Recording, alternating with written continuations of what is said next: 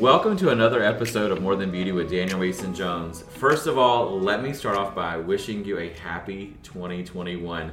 My goodness, we learned, we grew, we were challenged and pushed every direction in 2020. And I am so thankful for all of the lessons that we had, and I'm ready to roll over into a new year. Today, I am lucky enough to bring in a special, special guest. This guy has been like my ride or die for the past little bit. We would reach back and forth, he and his wife, the communication, the relationship. And if you're looking for somebody to fall in love with in 2021, I got your guy. Welcome to the episode uh, today here, Evan. How are you? Yes. Well, first off, that introduction was amazing. So thank you for that. Um, very flattering. And I was just thinking about this as you were doing the intro I first met you on a podcast. Isn't that crazy? That is crazy. I think it was like three years ago. I didn't even know who you were. My wife did at the time, and so it's kind of come first full circle. Here now. we are. the power of social media, no matter how you look at it, whether it's Instagram, Facebook, podcast, uh, we're doing this thing. But one of the reasons I wanted to bring you on, I was lucky enough to have you coach my team today, and that's something I feel incredibly grateful about. I know you're back for day two tomorrow. Um, I always say a great leader should have a great coach, and having people like you to help lead the way is certainly powerful. Um, some of the things that you talked about today were absolutely incredible. You talked about communication, obviously impeccable leadership, servant's heart, growth. Um, let's just dig in and talk about where people are struggling. Where do you find that most people that you coach are struggling in their businesses? Yeah, so the first thing is I see that, you know, I go into small businesses and they're just overwhelmed and their communication is one of the top things. And so when you have teams and you have people that you're leading, the first thing really I want to find out is how are you caring for them? What's your if you're are you doing one-on-ones mm-hmm. with professional development meetings with your staff?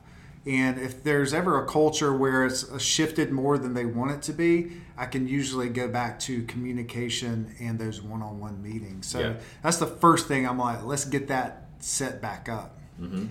That's powerful, you know. And there's so many people. You know, I'm writing a leadership course right now. Funny that you're talking about this. And one of the topics I'm going to be talking about is the reluctant leader.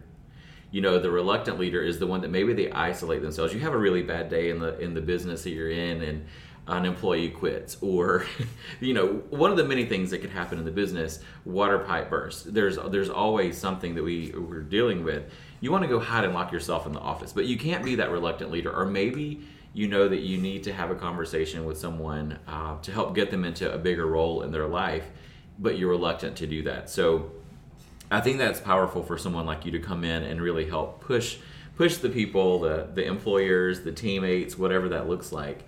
Um, let's talk about servant heart leadership. What does that look like to you? Oh, man, so I had such a different definition of leadership ten years ago than I do now. Um, funny story. My uh, I got two kids, and my daughter's almost six, and my son's almost four. My son has this. He's a picky eater, and so anyway, long story short, I was like, I told our my daughter, I was like, hey, tell Caden, which is my son, I was like, you're in charge of making sure that he eats all his food. So I turned the corner, I walk away, and she's like, Caden, eat your food, eat it now. And so she comes later and she's like, Dad, you put me in charge and he's not doing it. And I said, well, babe, let's talk about leadership. and she's uh, six years old. And so um, I sat down and was like, babe, what you need to do is not tell him what to do. Mm-hmm. It's ask him how you, can you help? What can you do in this situation to get him to eat his food? And you need to serve. And so I'm teaching her that at a young age is that leadership is just serving people. Yes. So in the past, where I've had leaders or what you would say bosses that would tell basically say hey can you do xyz i would do x y and z because i was a good employee. Right.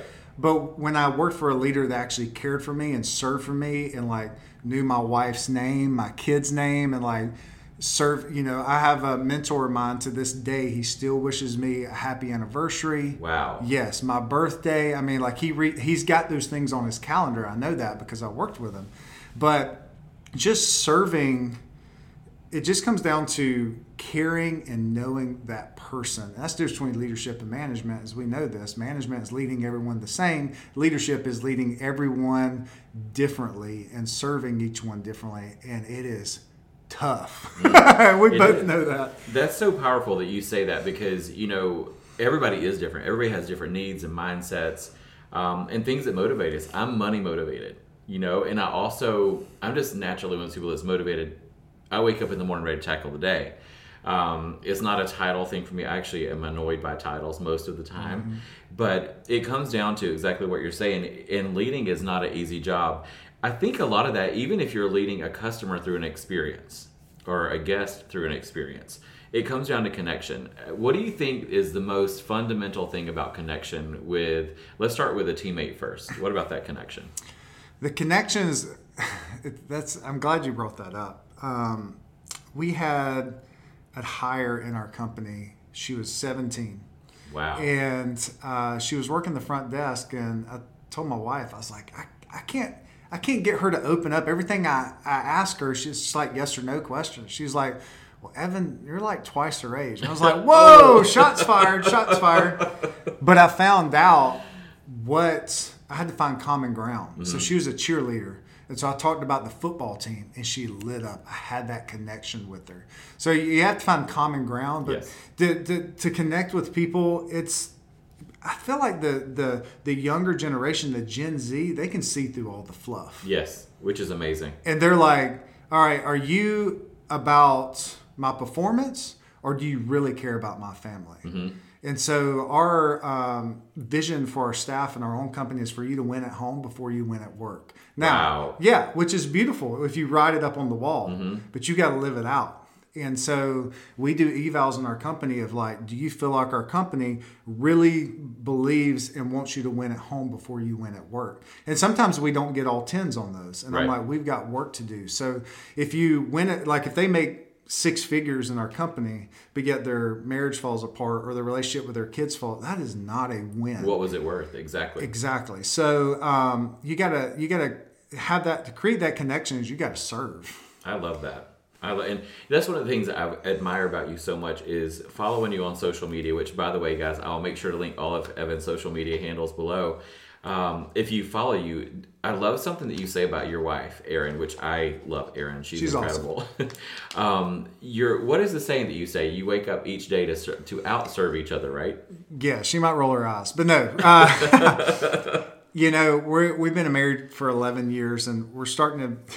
It's kind of mind blowing that people are coming to us about, hey, we're getting married. What are some, what's some advice? Mm-hmm. And I'm like, oh gosh, we hit that in our life, but I tell them, hey, wake up every morning and try to outserve your spouse. Yeah. It's such a recipe for success. Same thing with your your coworkers, your team. Mm. Just go in and try to outserve them. And a lot of people are listening right now. They're like, "Oh yeah, well that's going to be easy." Yeah. well, great. Like keep doing it. Keep doing. Keep serving. Serving is is everything to getting equity, to leadership, to pulling the potential out of people. Mm. Um, it's the the foundation of it all. I think that's incredibly said you know, being able to pull the potential out of other people. When you set that benchmark of serving people and showing up to serve them every day, um, something will eventually happen. It may take time, but something will eventually happen where those people want to step up and serve just the same. This is so important, um, you know, that we, it's part of our calling in life, our responsibility to give back daily. So I love that you shared that. When we talk about growth in a company, so many companies are looking for growth and they're looking for growth in the wrong places. They're thinking like bottom line, bottom line, bottom line. But when you you have to focus on the meat of the business, what is that? Number one, it's going to be your employees because or the teammates. If you build them stronger, they're going to serve better, um, and that's going to trickle down into the customer, the guest, the client, whatever you're working. Um, that's going to be a trickle down effect, which is ultimately going to be bottom line. Mm-hmm. So, what is what is one of your biggest wins or learns that you took in 2020 that you're going to bring into 2021? It's a great question. I'm going to give you an analogy. Um, I'm going to paint a picture for you. So, think of a, a, a small table, and you've got a jar full of Skittles. If I start dumping those Skittles on that table, mm-hmm. they're going to eventually fall off, right? So the the way for them not to fall off the table is to get a bigger table.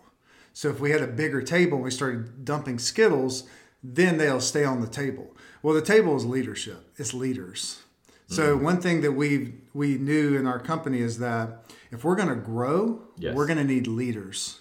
And so I started a leadership development program within our company because if we're going to have team leaders, you know, I, I can lead about seven people max, really. Um, and so everyone, and you can't lead 30 to 40 people. So if we're going to grow our companies, we've got to develop leaders in our company.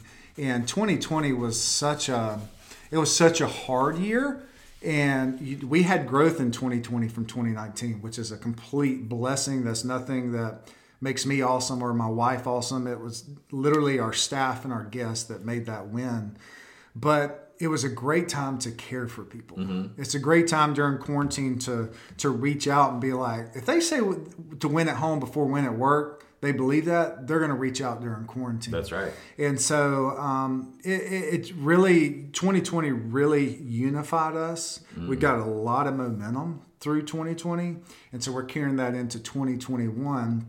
And I mean, we've doubled the size of our company and uh, from two years ago, which is It's mind blowing. Yeah, it, it, it- brilliant with a But no little asterisk. surprise. No yeah. surprise Well, either. the thing about it is like it is tough Yeah. our onboarding, what it is now compared to two years ago, is night and day. And we hired four people in August of last Wow. year, and I'm telling you, it whooped me. Like it did. It's a lot to train people, right? yes, it is a lot, and so uh, we got better.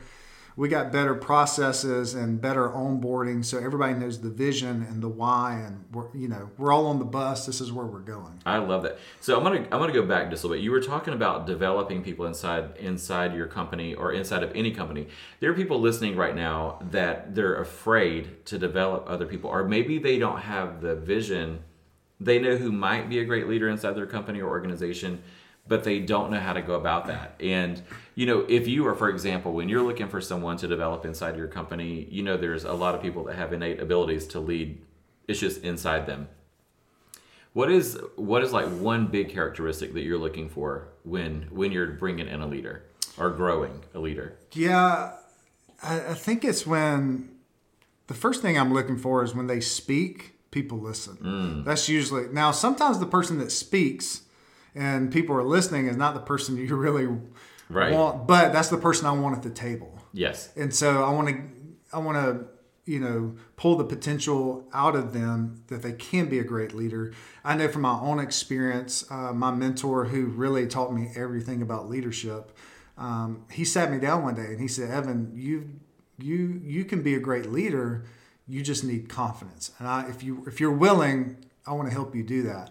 And I sat there, and in my head, I was like, I don't even know what leadership is. I don't know if it's a verb, is it a character trait? Uh, Yeah, I'll, I'll do it. What I need to do. And he would hand me a book. He would send me to conferences. He would hand off these tasks to see how I how I did it. And so he he developed a lot. But if there's someone in your company that you see the potential, I say first off, you need to sit down and tell them.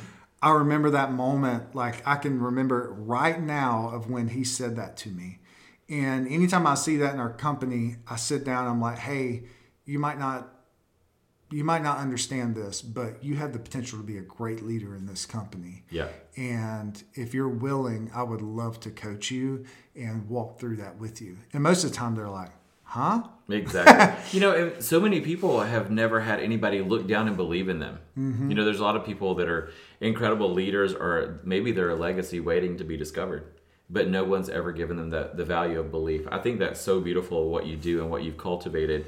Um, you know, in leadership, again, it's something that I'm digging really hard into this year and and trying to help people uncover that inside of our company there's people that we want to put in different positions and roles because we can't do everything you know and it's impossible or if you are trying to do it you're going to drop a lot of balls like And and people can do it better than you. That's, That's the, the, har- that's the hardest thing to learn. But once you learn it, like we have someone in our company that is over the whole associate program. Yeah. And my wife used to do it, and I love my wife, and she's great. But this person is killing it in Mm-hmm. our company, and so we're like, what else do we need to let go Exactly. of? Like who else, you know, is ready to step up and lead better than we can. Nurture your strengths, and and that's the thing is knowing what you're really great at. And and that table may turn at some point in time, but I think that's really beautiful. And having the humility, going back to being a servant leader, having enough humility inside of you to say, hey, you know what, this person can do it better than me. They're better qualified than me. They see the vision, they see the core value of our company,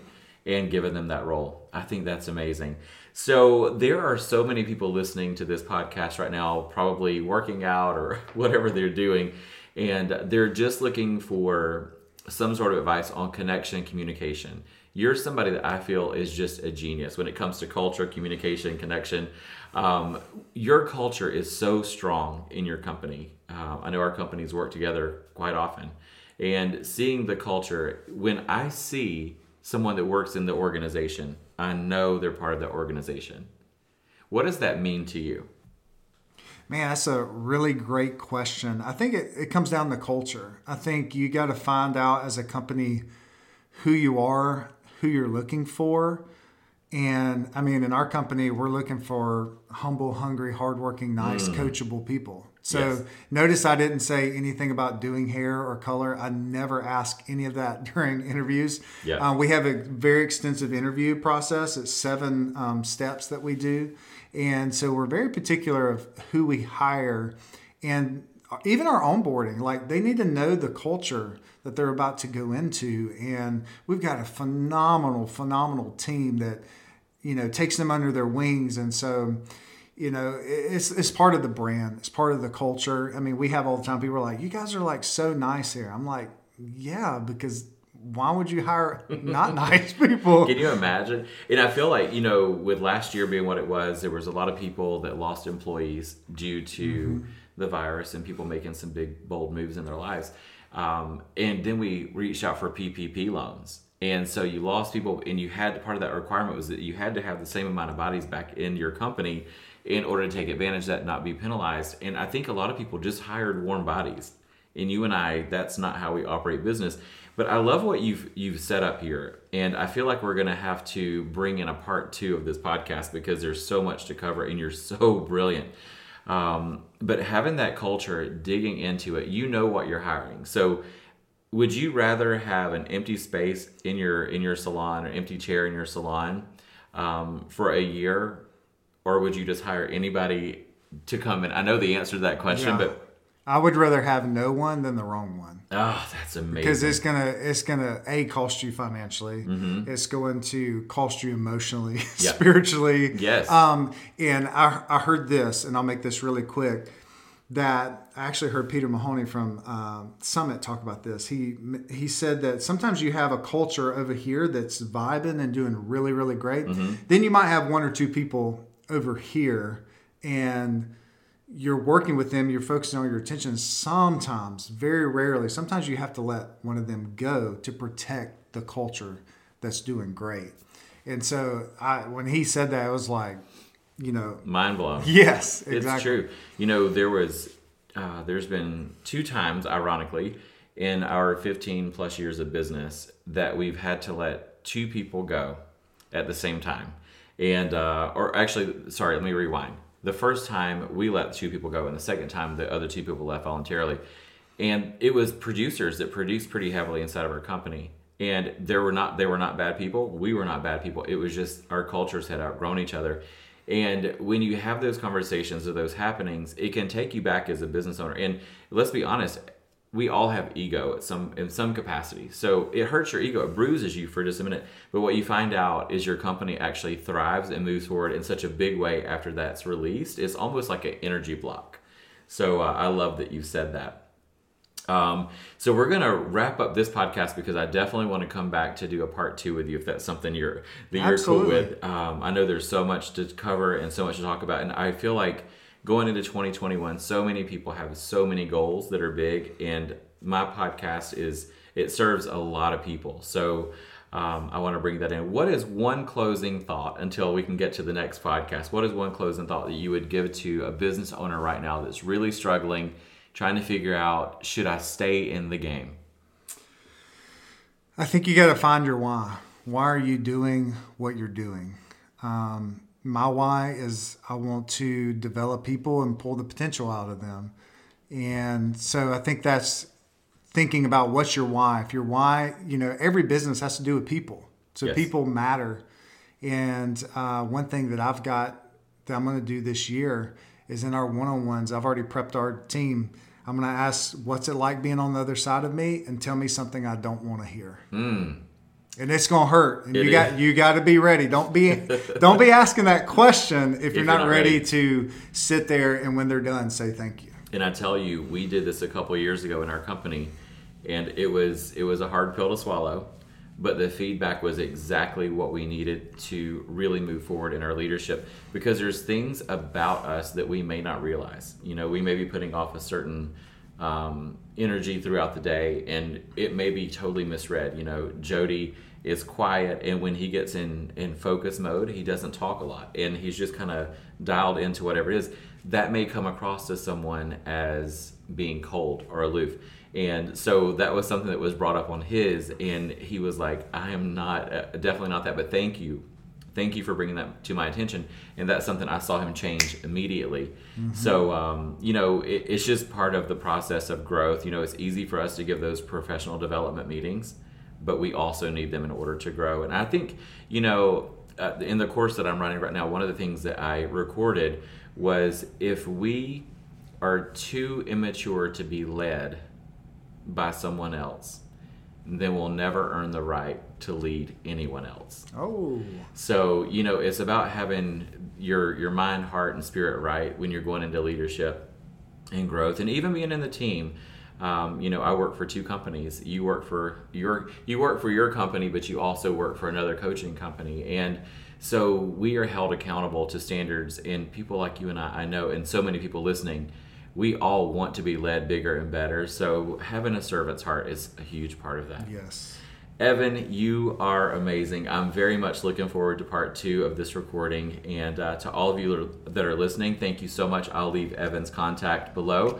He's an incredible human and uh, just part of this big journey here. If you enjoyed the podcast, as always, please make sure to share it with your friends, uh, screenshot this, share it on your social media. And until next time, take care and stay healthy.